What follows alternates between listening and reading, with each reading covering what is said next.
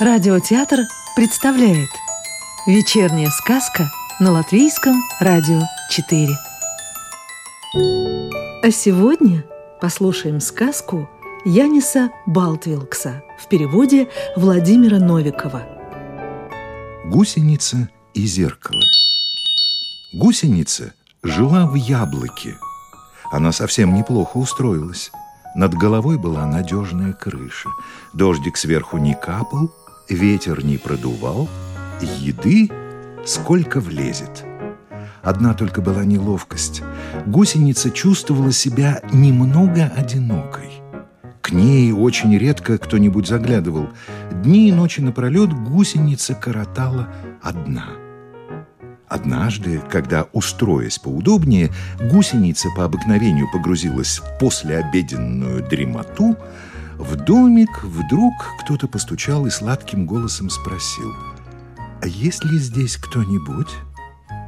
«А как же?» — отозвалась гусеница. «Кто там скребется?» «Торговка зеркалами». «Торговка? Но ведь вам надо платить, а у меня денег нет». «Ничего, ничего», — произнесла торговка зеркалами. «Небогатым покупателям мы продаем маленькие зеркальца просто за смешные деньги. Уж какой-нибудь сантимчик у вас найдется.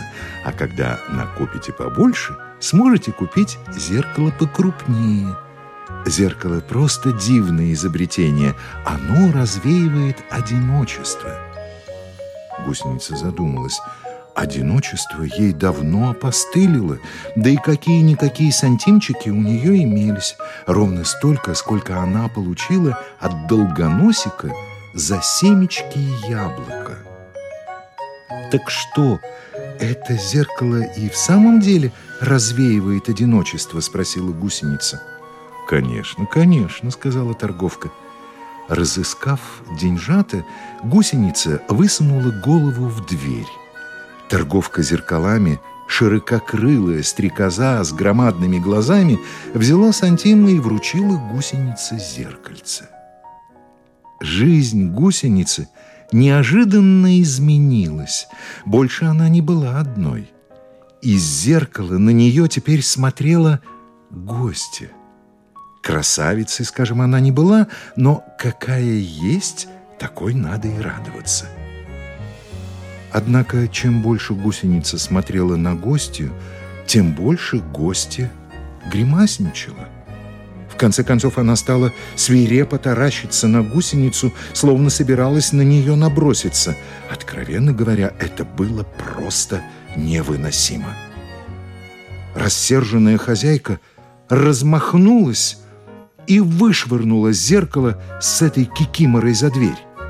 Пусть лучше в гостях никого не будет, чем такое чучело гороховое.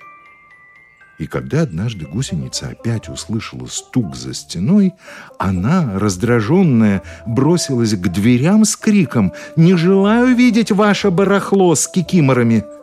Однако, высунув голову наружу, торговки она не обнаружила.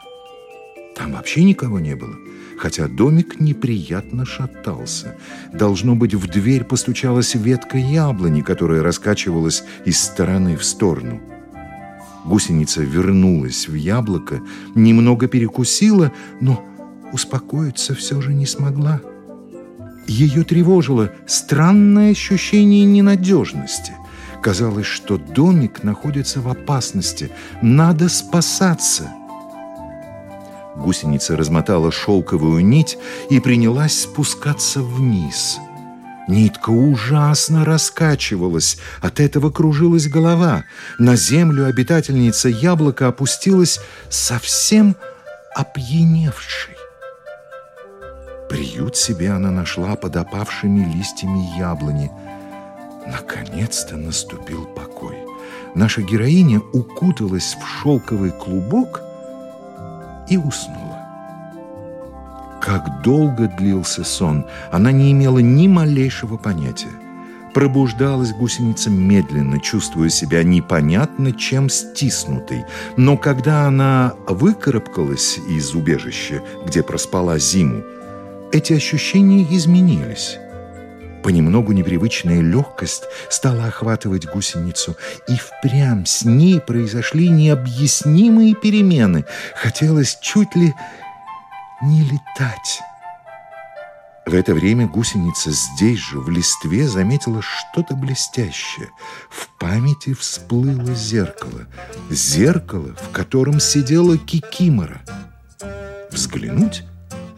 Посмотреть еще раз на так называемую гостью, на эту мерзавку? Да зачем это нужно? Однако любопытство пересилило давнюю неприязнь.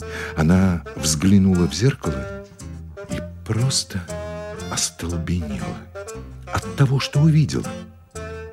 Вы только посмотрите, какие случаются перемены, если хорошо выспаться в листьях. Зеркало изменилось до неузнаваемости. Теперь от кикиморы в нем не осталось и следа.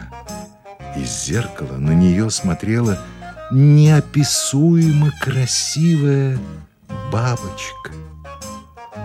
Сначала бабочка в зеркале казалась удивленной, затем чем-то обрадованная, каждую секунду становилась все восторженней и восторженней. Но вот она шевельнула крыльями и... Гусеница почувствовала, что и у нее за спиной что-то шевелится. Что происходит? Что происходит? Что происходит? Восклицала бывшая гусеница, поднимаясь в воздух все выше и выше. Сказки читал Юрий Кушпелла. Новую волшебную историю услышите завтра.